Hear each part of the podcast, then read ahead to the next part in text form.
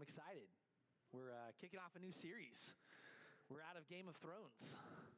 Some of you guys are, are thrilled about that. Um, we are wrapping up with uh, an eight week series called Game of Thrones that we went through uh, King David with.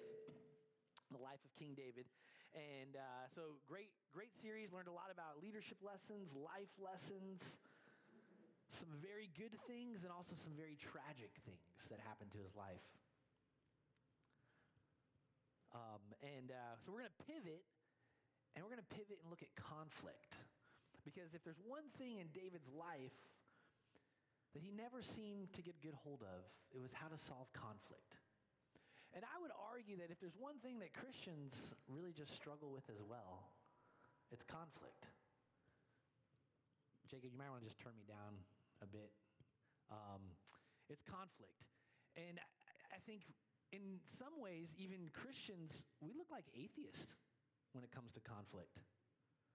It's like the living God that is in heaven and ruling in our hearts and lives, we just toss him out the window when it comes to conflict. And so we're going to start to unpack that. And we've titled this series Peacemakers. And the whole goal of the Peacemaker series is to, to jump on board the Easter narrative and see how Christ came and handled the conflict in his world and his life. And maybe by learning some lessons from Christ, from conflict management, we can look more and more like the people of God. And so I'd love to just share with you guys a simple goal for this entire series, Peacemaker series. It's to know ourselves, to know others, to know Christ. And I feel like if we can do that, what we will be able to do is be able to become the people of God who breathe grace into conflict. That doesn't mean you get pushed over. That doesn't mean there's not consequences from conflict. Doesn't mean that resolution doesn't happen, but we breathe grace into conflict. We see a redemption element in conflict. And I think that's where all of us are at, right? Some of you guys, you guys might be having conflict in your life. Maybe it's a past conflict, maybe it's a current conflict. Maybe your relationship with one of your children isn't where you'd like it. Maybe your relationship with your spouse is struggling right now. Maybe you've just buried some things because it's easier to not go there than to resolve or manage the conflict. Again, I, I don't know, Jacob, if you just want to turn me down, I can speak a little louder. Um, but I wanted to share my first conflict because I think it helps us understand how we're wired for conflict. So I remember very clearly my first conflict was in first grade. Okay? It was in Italian school. This is again the one that I remember, okay? There's probably tons of conflict before then. My kids fight all the time. Um, they're not going to remember it when they're old. So, parents, just think about that. Um, but it was with my twin sister, and I remember we're, we're doing homework, we're doing tests, we're doing quizzes in school, and she sits next to me and she keeps looking over and taking my answers. She keeps cheating off of me. And so, as a big brother, uh, that's what I like to think of myself, even though we're twins. As a big brother, I'm like, I'll, you know, this is okay for a little bit, but she keeps doing it. And so finally, I'm going to put the foot down. I'm going to tell the teacher. I'm going to get her in trouble. And Italian school, those nuns that run those school, they, they mean business. And so she got in trouble. And I remember, like, yes, like that's what you get. You don't cheat off me. And then, like, three minutes later, this searing, sharp pain erupts in my back because my sister stabbed me. she did with this, like, little pin thing that you wear. That's my first conflict. But what's really interesting about that conflict, of course, I was just, this was like, how dare she? This set up us competing as kids, as eh, going through childhood, so much so that our parents even separated us, grade levels, so we wouldn't compete against each other. I didn't realize at the time, but some things were going on in first grade that I didn't know. One, my sister, you know, women develop at a faster rate than, than, than guys do. Her eyesight, she was nearsighted. So I didn't know that she couldn't even see the chalkboard. The other thing that kind of discovered, and my sister, she's an awesome, young, talented professional, but she, she had to overcome a, learning disability, and 25 years ago, that was just kind of cutting edge of that field. And so she's struggling with a learning disability. She's struggling with being able to see. And here I am selling her out. From her perspective, her big brother that she trusts and loves, that she's hoping has got her back, that she's hoping to be able to help her with things, just sold her out. You see what happens in conflict? Sometimes we don't have the full picture. Proverbs 18 17 says, in, in a lawsuit, the first to speak, the first to open their mouth seems right until someone comes along and cross examines them. Isn't that true in conflict too? So, what is conflict? What is conflict? Let's just start with some definitions before we dive into some text and before we even dive into some personality things. So, what is conflict? I'd love to start with like a simple, big definition, like 30,000 feet, huge definition, maybe even like a definition from space. Conflict is just a collision of opposing forces. You can kind of wire any conflict into that. It's just a collision of forces. In fact, the Greek word for conflict, polemos, we get the word for polemical or poles. Right? Two opposing sides, two opposing poles. And that's what conflict is. But conflict, if we look at it, it's not just two sides of something. Conflict robs us of immeasurable time, energy, money, opportunities, but most important, relationships. Conflict robs us of relationships. And I would argue that even conflict is one of the greatest sources of anxiety, of depression, of mental health in this country. We don't know how to handle conflict. We don't know how to deal with conflict. We don't even know how to talk about conflict. So, why does conflict happen? There's um, a couple CEOs, they put together a book called Crucial Conversations. And they looked at conflict in the workplace. And they said conflict in the workplace, conflict in the boardroom starts because opinions vary, emotions run strong, and stakes are high. I think you can apply those things not just to the boardroom, but to the living room, the bedroom, to every other room in your life where you have conflict in. Opinions vary, emotions run strong, and stakes are high, especially when there's a deadline. When you have to make a decision, man, conflict really escalates. Conflict also escalates when authority increases. But why does conflict really happen? Let's, let's, let's turn to um, James 4, verses 1 through 3. We're going to look quickly at why conflict really happens He says this What is the source of wars and fights among you? Don't they come from the cravings that are at war within you? You desire and do not have. You murder and covet and cannot obtain. You fight in war you do not have because you do not ask. You ask and don't receive because you ask with wrong motives that you may spend it on your evil desires. Again, James, the brother of Jesus, James had conflict with Jesus in fact, he thinks Jesus should go and reveal himself and be the Messiah because James thinks Jesus is phony, a fake Messiah. He later believes in Jesus. Jesus comes to him. He believes, and all of a sudden, he realizes the conflict in his life, what it really comes down to is pride. It comes down to pride. And here, here's what I say pride. Pride is and, and I'll, I'll make it for myself. Pride is my data, my knowledge, my interpretive framework is better, greater than yours. And so, guess what? I'm right. That is at the core of the issue where conflict stems from. And James nails it. It comes from our pride. And what James is doing, even uh, in, this, in this passage, is he is trying to get his audience to understand not just where conflict comes from then, currently, but where it originated from. The language that he's trying to get his, his, his audience to see, and he does this so many times, it's, it's really uncanny in his book, in his epistle. He takes them back to the garden What was the evil desire that Eve had? She saw that the apple looked good. She saw that the fruit looked good, and so she ate it. What was the evil desire that Adam had? The same thing that Eve, except for Adam, was like the guy who was like, You do it first, and everything goes okay.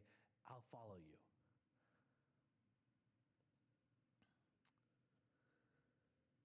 Then what happens? The two initial sins we bring back to Genesis coveting and murder happen. So James is telling his audience listen, we're in this place. Conflict is here because we coveted the things of God and we murdered in order to get them.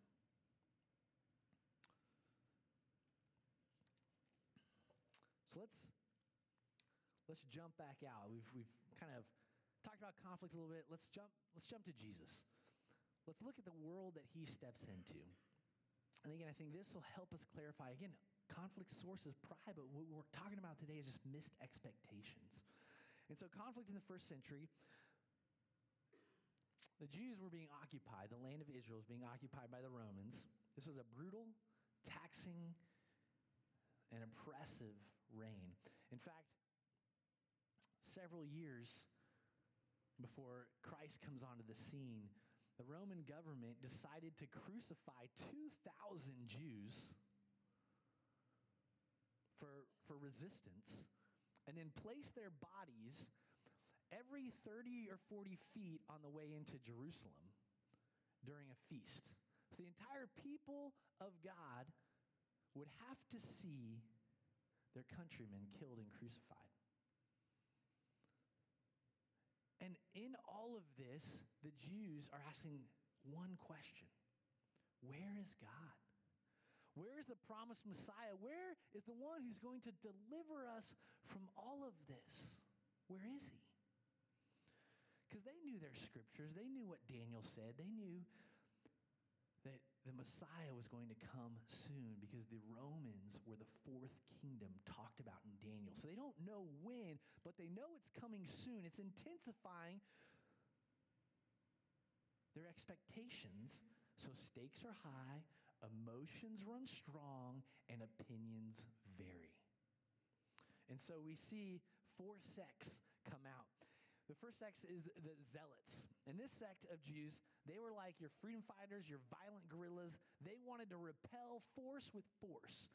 The Messiah is going to come and he's going to be at the, the, the head of an army and he's going to crush our enemies. And we're going to join him. We're going to be like not the Avengers, but like the people who are following, following the Avenger. You know, that, that, that's who they believe themselves to be. And they viewed a conflict style, how to solve conflict, they viewed it competitively. Again, we're going to talk about five ways, uh, five styles of solving conflict. They view that competitively. It's a, it's a us or them mentality. The second group are the Essenes.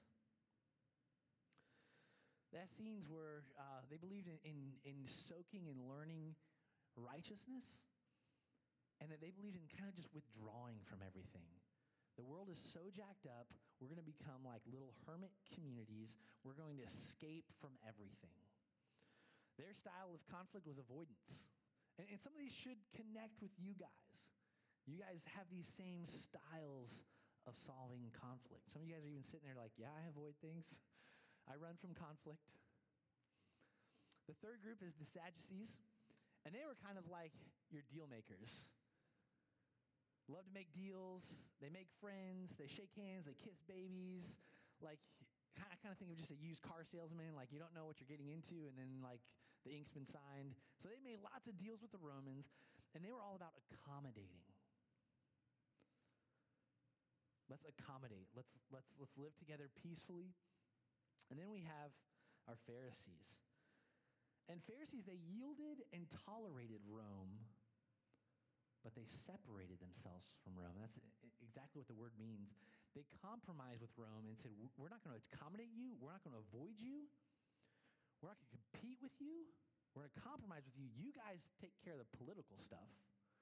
We're going to separate ourselves, make ourselves clean, make ourselves pure, so that when the Messiah comes back, He's going to see a people living in the world, but not of the world. He's going to see people who are righteous about the law. And sometimes we, we read um, scripture and we're always like, you know, the Pharisees, gosh, who would have followed them? Let me, like, give you guys a little input. The Pharisees, they were actually the cool party in Jesus' day. There's over 6,000 Pharisee teachers in the land of Israel. You wanted to follow a Pharisee. They actually found ways to compromise with the law so it was easier for you to follow God. That's what you wanted. They brought the standard of the law lower for you in order to follow them. They were the cool people that you wanted to be with. We always criticize them, make fun of them, you know, gang up with Jesus against them. And sometimes we don't realize that they, they were the cool crowd it kind of makes us maybe begin to step back and say, uh oh, are we cool Christians now? Would Jesus have anything sharp or hard to say against us? And so these, these are just styles of, of, of managing conflict, of solving conflict, but Christ enters in to this picture and he brings a new style. He's not going to do any of these. He's actually going to collaborate and we'll unpack what that means. But if you look at the interactions that Christ has, Christ collaborates with Roman centurions. He collaborates with Gentile foreigners. He collaborates with the weak and outcast of society. And we're going to examine just a, a passage, it's going to be a primary text for, for this morning, of Christ interacting with the Pharisees. He's interacting with the cool crowd. And so if you have a uh, if you have your Bible, John 3, 1 through 10. And so we're going to just read this story. Um, we're going to read half of it, and then we're going to stop. So we talked about conflict styles, but we all have conflict personalities as well. Um, some of this stuff is just great research done by Myers Briggs, um, by some other social psychologists. And, and so, what I want us to do again, the goal of our series is to breathe grace into conflict, to know ourselves, to know others, and to know Christ.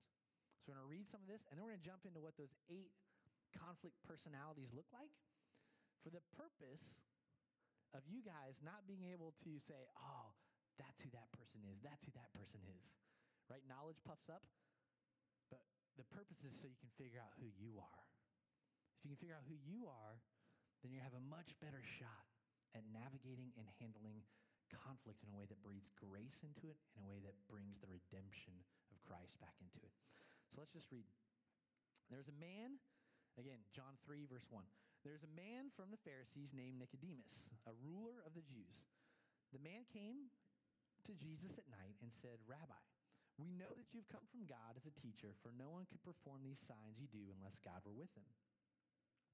Jesus replied, I assure you, unless someone is born again, he cannot see the kingdom of God. But how can anyone be born when he is old? Nicodemus asked him. Can he enter his mother's womb a second time and be born? Jesus answered, I assure you, unless someone is born of water and of the Spirit, he cannot enter the kingdom of God. Whatever is born of the flesh is flesh, and whatever is born of the Spirit is spirit. Do not be amazed that I told you that you must be born again. The wind blows where it pleases, and you hear its sound, but you don't know where it comes from or where it is going. So it is with everyone who's born of the Spirit. How can these things be? asked Nicodemus. Are you a teacher of Israel and don't know these things? Jesus replied. Stop. So we already see kind of the shaping up of, of a possible conflict here right? Pharisee at one side, Jesus on the other. Pharisee with expectations for who the Messiah is going to be. And so let's look at some conflict personalities. Again, the goal of these conflict personalities, we're going to go through eight of them. We're going to go through them really quick. Um, you can write some notes down.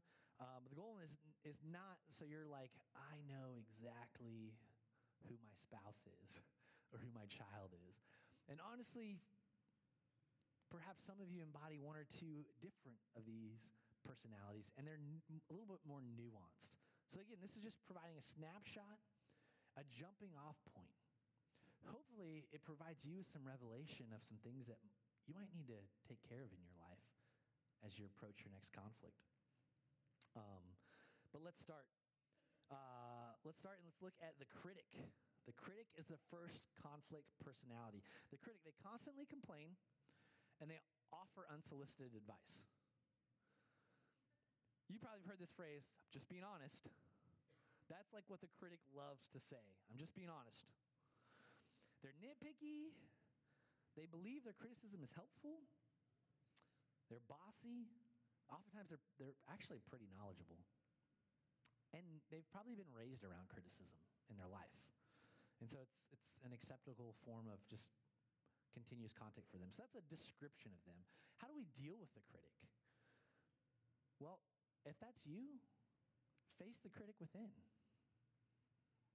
Again, that's what we're going to come at in every single one of these is if this is you, you got to face that person within. It's not a bad thing that you have this conflict personality. We're talking about some of the darker sides of these things, but at the end of the day, conflict is not bad. Jesus uses this conflict with Nicodemus to redemptively give him a vision of what's going to happen.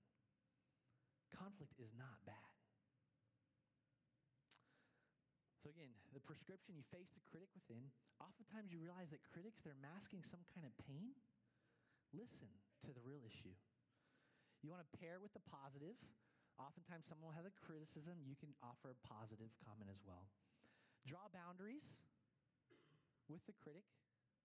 They don't get to criticize everything. And then keep focused and help a critic keep focused. So, again, if that's you, just kind of absorb that in your heart. If you think that's the person next to you, don't look over at them and try to make eye contact. All right? I know some of y'all spouses are sitting together. We don't want to have any conflict erupt in church, okay? The martyr. Let's talk about the martyr. The martyr is forever the victim, right? Full of self pity. Kind of if you think like Eeyore, Winnie the Pooh. That's the martyr description, they're defeated, they're self blaming. Oftentimes they take on way too much. Because if they take on too much, guess what? They're always going to get attention. They're worried and anxious. Um, sometimes they go from being ultra depressed to ultra elated. And then I think at the core, they have this fear of insignificance. If people aren't noticing my sacrifice, then I've got to do more. So the prescription is you got to face the martyr within yourself. Laugh.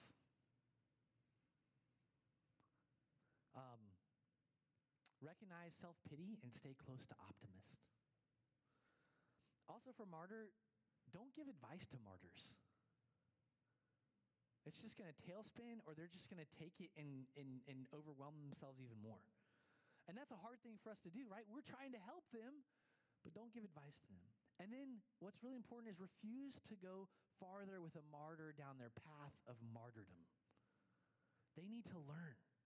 So refuse to go down that path with them. The cynic, the cynic, similar to the critic, but they bring down the energy and enthusiasm in the room. It's just like they put a damper on things. Oftentimes they're pessimistic and melancholy. They, they can kind of contaminate the whole environment. They're defensive. They're raised in negativity oftentimes, so for them, being negative isn't something that they notice. They have a me versus the world mentality.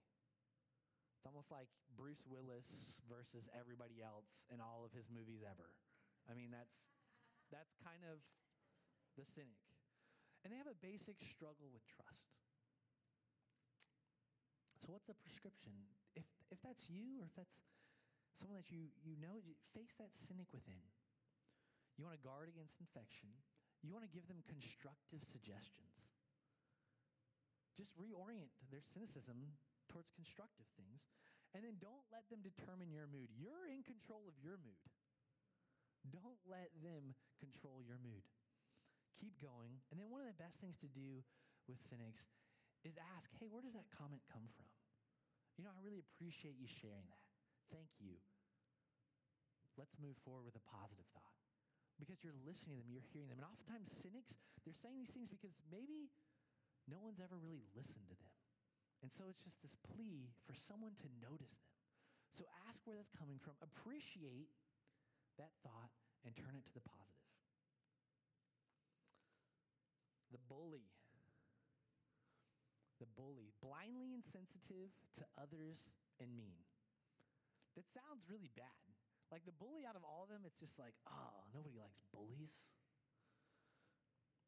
Description they're arrogant, they're independent, they're rude, they've been wounded oftentimes. Maybe it's in a relationship or maybe it's from childhood. But their behavior is universal. It's not like they just like pick one person to bully. Oftentimes, it's just how they deal with people. They're stubborn. So, prescription for them face the bully within. Also, acknowledge their difficulty. Sometimes they just have the hardest path to change because they don't know what to do. Don't get in a power struggle with bullies. Be firm with them. Sometimes it's okay to lose with dignity with bullies. And in fact, sometimes when you lose with dignity, it kind of shocks them because they're in it for the power play, and you just pivot the whole struggle and say, hey, that's okay. I'll let you have that one. They, they don't know what to do. And then propose potential alternatives so they can be excited about going in a new direction. The manipulator. The manipulator controls others with information and negotiation. So, their description of them, they're talkative, they're a little secretive, self righteous, they're negative, they gossip. They're always controlling information. Maybe they felt manipulated in a conflict or as a child, and so they see people as kind of pawns. So, prescription, again, is always recognize the manipulator within. One thing that's helped is speak up and ask for proof in a situation. If you feel like you're being manipulated with information, just who said that? Where, where did that come from? Ask for proof. Create your own climate of words. Some of that's just drawing boundaries with words. We're not going to talk about that person. We're not going to talk about what they do. We're going to talk about us. Always cast people and frame people in a good light. You're amazed at how healthy this is for our, your soul, but also for your conversations. And then cut off a conversation when you feel like there's the person that you guys are talking about should probably be with you in the room. It's the easiest way to not throw wood on the fire, to not gossip. Let's cut off the conversation as soon as possible. We got two more. The controller. The controller, the controller is someone who's unable to let go and let be. If you think even like controller, that's like the fake news. They're obsessive, they're demanding, they're tenacious. Sometimes they have a fear of intimacy or abandonment. Often life is one big conquest. They've got to control everything. I feel like controllers, like, if you want to get a good picture of what a controller is, play a video game. That's what they like doing. They like pushing all the buttons on the controls of people so that they accomplish leveling up or looking good or winning. That's what controllers do. And then sometimes they're practically atheists as they kind of separate God from conflict, from relationships, because they're the ones in control. How do we deal with controllers? Again, sometimes the best way is you, you just look in the mirror and you're like, I'm the controller. I've got to face that within. You give controllers lots of information. You're bringing in new information, new data, so they don't control the flow of information. You also negotiate your role. Who are you in this relationship? So that they know that you can't be controlled. Let them know when they've crossed a line or when to move on. And then prove you're trustworthy. Again, they're seeking to control because they, they don't have a whole lot of trust. Prove that you're trustworthy. All right. Volcano. Everybody loves that picture, right? The volcano. He's like, oh, he's going to talk about people who are angry. Yeah, I am. Um, so, volcano. That's someone who just dominates conflict with anger, who's explosive, right? If we just look back at the first century, that, that would be your zealots, right? We're angry and we're going to fight back against Rome. The description of them, they're fault finders, they're selfish and vengeful. Sometimes their anger is a defense mechanism, though, and that's important to realize. They might have untreated wounds. They also are mistrusting. And you'll hear them say, like, you've got a lot of nerve. Some of you parents are like, uh oh, I said that to my kids last night. Or sometimes they'll say, the next time you do that. Again, sometimes we all have aspects of these things. But how do we deal with them? Again, facing the volcano within is important. Um, don't be a scapegoat for their anger. Sometimes also appreciate their contribution. Sometimes it can be a healthy thing to say, you know, I understand you're angry. This is really good. So let's talk about that anger. What are you angry about? Appreciate that they're passionate and emotional about something. Also, there's one other, under the description, there's one other thing that angry people say sometimes. If you're if you're a married man, you'll know this. When your wife says, I'm fine, just gonna leave it there. Um, prescription for when you deal with angry people understand the real battle of what's going on. And then also, one of the hardest things to do is surrendering your right to hit back with anger. That's hard. Also, learn how to help let off steam. Oftentimes, angry people, that steam can be let off far before a conflict happens. All right, last one the passive aggressive person. The passive aggressive person, they hide anger, then they lash out, and then they're calm. So, the description of them sometimes they're sullen or pouty. They believe that it's best to hide feelings they mask their pain and emotion. Again, it's all good. I'm fine. Everything's okay until it's not. They're a blame shifter. And then what's really interesting passive aggressive people, most of the time, they enjoy the conflict. And the reason why they enjoy the conflict is they think they have the upper hand. They've suffered and they've borne under the weight of all these injustices, and now it's their turn to speak up and speak truth, and they are right. So the, pre- the prescription is face the passive aggressive person within. Create healthy outlets. Refuse to be manipulated by their late feelings. Refuse to be manipulated by their late feelings. Because oftentimes they're trying to get a rise out of you so that, guess what? All of their anger and all of their aggressiveness is justified. Figure out ways to deflate the crisis. Also, call it out for what it is and cool it down. Hey, I feel like you're getting really aggressive about this. That's good. Let's just call it out. You're way too aggressive. How can we talk about this? Just call it out, cool it down. All right, back to Nicodemus. We've looked at kind of these conflict personalities. What I want you guys to do actually is really interesting. The person kind of next to you, I want you guys to take actually one or two minutes and talk about Nicodemus. Don't talk about yourselves. Talk about Nicodemus. What kind of conflict personality did he have? He got a lot to choose from. So, what kind of conflict personality did he have? So, go ahead and do that right now. Give you guys two minutes. What was Nicodemus's conflict personality? Go.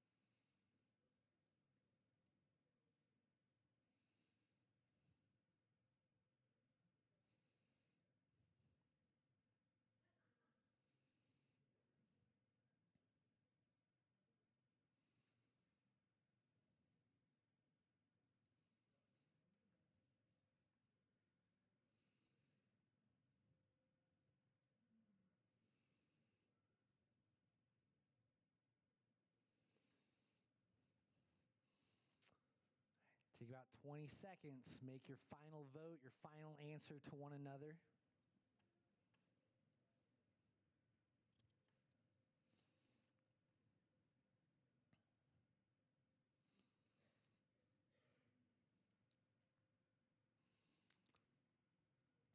Cool. Let's finish reading the rest of the story. We've got four more verses to read.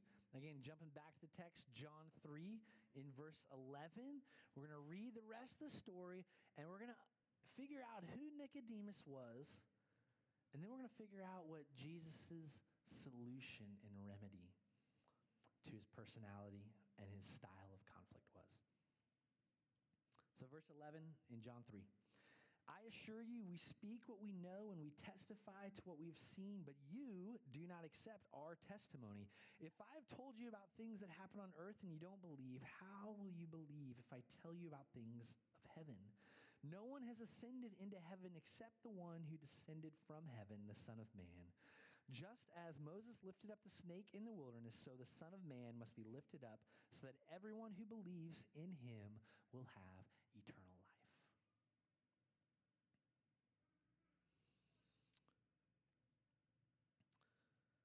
So, this is like kind of the who wants to be a millionaire? What was Nicodemus's conflict personality? I think Nicodemus was a blend of two. He was a blend of a manipulator and a controller. So if you got those, that's just what I think. Um, why do I think that? Well, he was pseudo secretive. He comes to Jesus at night. He's talkative. He's self righteous as a Pharisee. He's demanding answers. He's obsessive. And he's possibly looking to compromise. And again, that's what the Pharisees were all about. They were looking to compromise and control because if they controlled the climate and people of Israel and were holy enough and righteous enough, then the Messiah would come back and liberate them and free them.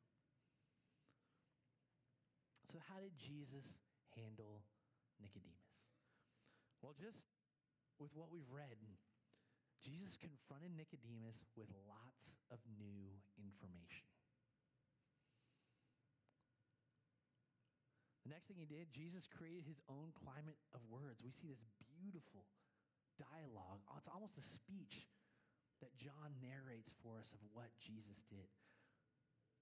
And you know what? I'm, I'm trying to think when I look at this, how in the world would John have known about a secret meeting with Nicodemus at night and what was said? Jesus could have told him, but I think there's a better answer. And we're going to get to that answer.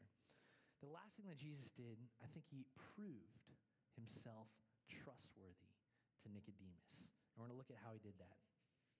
In verse 11, so, Jesus, we know, Jesus doesn't come to avoid things. Jesus doesn't come to compromise. Jesus doesn't come to compete with the Romans. And he doesn't come to accommodate, he comes to collaborate. And this question we have to ask ourselves in this passage, because Jesus is meeting with Nicodemus and vice versa, is who is Jesus collaborating? If Jesus is collaborating in this passage, then with who? And the hint is it's not Nicodemus. And so then you start really scratching your head and you're like, I thought this was a secret meeting at night between only Jesus and Nicodemus. Verse 11 is the key to this. Verse 11 says this. And again, Jesus says, I assure you.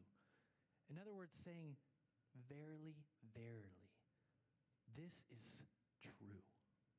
He says, We speak what we know and we testify to what we have seen, but you do not accept our testimony. Jesus gives him five, in Greek, five third plural participles. All you need to know about that is third plural. I don't speak in third plural. I imagine most of you don't speak in third plural. That's like the royal we. Jesus is speaking on behalf of the Father and of the Spirit and of the Son. And he is saying this He is saying, We speak, we know, we testify, and we have seen how to win back the lost sheep of Israel and the rest of humanity. And let me give you that information right now. And then what Jesus does is so cool because at this point, if you're Nicodemus, you're like, I'm about ready to stone you. But Jesus pulls back the veil of the Old Testament. How does he earn Nicodemus's trust? By going into the Old Testament. He references two things. He says that he is the Son of Man, that he alone is going to descend and ascend, just like Daniel prophetically foretold. And then he goes back and saying he is going to be lifted up for all of Israel to see, just like when they were in the wilderness complaining about God and when God was going to bring them to the promised land. Do you see that contextual connection? The people of God are complaining in the wilderness, dying off in the wilderness, and wondering when will we come into the promised land? They complained so much that they began to be afflicted by a plague. And it's not until Moses casts the image of, of, of, a snake, of death, and they look at that image and they have faith that they live. Again, what is the greatest image of death in the ancient world at that time? Crucifixion. We're going to look as we follow this Easter narrative. Christ is crucified it means that the, the very image of God, humanity, Christ, sinless and perfect, he's going to be robbed of breath, robbed of the Spirit. That's how you die in crucifixion. You literally become so fatigued, so pain racked, so tired that you can't even fill your own lungs with oxygen. And what Jesus is saying to people who have lost their ability to breathe in the things of God and the salvation of God, he says, I am going to lose my breath so that, and he tells this to Nicodemus, so that the Spirit of God may breathe back life into you. Wow. Jesus Christ being robbed of breath so that we can have breath back. This is what's going on. Jesus is foretelling the beauty of the gospel to Nicodemus.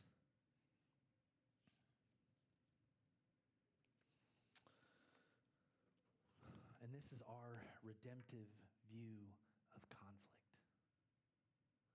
God breathing back into our life, forgiving us so that we may give grace to others and point back to Him. Again, what was our goal? Entire goal this morning to become the people of God who breathe grace back into conflict, to know ourselves, to know others, and to know Christ. So the stories end. The story's not done. John has two other references to Nicodemus. In verse 50, of John 7. The Pharisees and other religious leaders wanted to kill Jesus right away. But Nicodemus, the one who previously being one of them, said to them, Our law doesn't judge a man before it hears from him and knows what he's doing, does it? You aren't from Galilee, too, are you? They replied. Investigate and you'll see that no one, no one prophet arises from Galilee. Again, there are the Pharisees trying to control and manipulate everything, and here's Nicodemus taking a stand. Saying, Our law doesn't permit us to do that. Let's keep going. John 19. Immediately after Christ has died. In verse 38, after this, Joseph of Arimathea, who was a disciple of Jesus, but secretly, because of his fear of the Jews, asked Pilate that he might remove Jesus' body. Pilate gave him permission so that he took his body away. Nicodemus, so what John says, who had previously come to him at night, also came. I loved how Scott shared this whole theme that's going on in the, in the book of John. There's light versus darkness. Nicodemus comes to Jesus at night, but here in John, we see Nicodemus speaking openly to the Pharisees defending Jesus, and then Jesus openly going to get the body of Christ to bury him. And it says Nicodemus also came bringing a mixture of about 75 pounds of myrrh and aloes. Then they took Jesus' body, wrapped it in linen cloths with the aromatic spices, according to the burial custom of the Jews. There was a garden in the place where he was crucified. A new tomb was in the garden. No one had yet been placed in it. They placed Jesus there because the Jewish preparation day, and since the tomb was empty. If you don't understand quite fully what Nicodemus did, he basically cut himself off from the Jews in this one moment, identifying himself as a follower of Jesus because he cut himself off from the Passover and the festival because he was willing to touch an unclean, dead body. In this moment, Nicodemus has identified himself with Christ, not with the Pharisees, not with the Jews, but with Christ. So, a few takeaways for you. And um, again, we've we've been building, we're going to be building this series. So this is all about missed expectations, some styles of conflict, but also some personality styles. But here's your takeaway for your conflict personality either the secret will kill the disciple, or the disciple will kill the secret. Nicodemus was a controller, a manipulator. That's how he handled conflict. Either that secret is going to kill you in your relationships, or you're going to allow your identity with Jesus Christ to kill that style of conflict that you have. And then let's look at conflict style. Collaboration is far better than avoidance, competition, compromise, or accommodation. And thanks be to God that he shows us what collaboration was. Because Jesus, knowing the hearts of men, did not entrust himself to men. Jesus knew all about conflict. He entrusted himself to the full plan of God. And so the beautiful thing about that is we have that plan. It's been revealed to us. And we are called to believe in Jesus Christ, to, to believe in the image lifted up for us on the cross. An image not of death, but of peace. So, what's next? What's next is the storm. Frank will be coming back and talk about how to handle conflict in the middle of the storm. See, we, I've given you guys some tools, but what if you're just in the middle of it? What if conflict is raging around you? What's next? Let's pray. Father, we just thank you, Lord, for uh, your grace. Lord, we thank you that you have died upon the cross for us. That you gave up your breath so that you could breathe breath into us. Lord, I pray that we would be the people of God who begin to, to breathe grace into conflict, Lord. Help us to examine first our own lives. Lord, help us to point and look to you. Lord, we thank you for this time. Amen.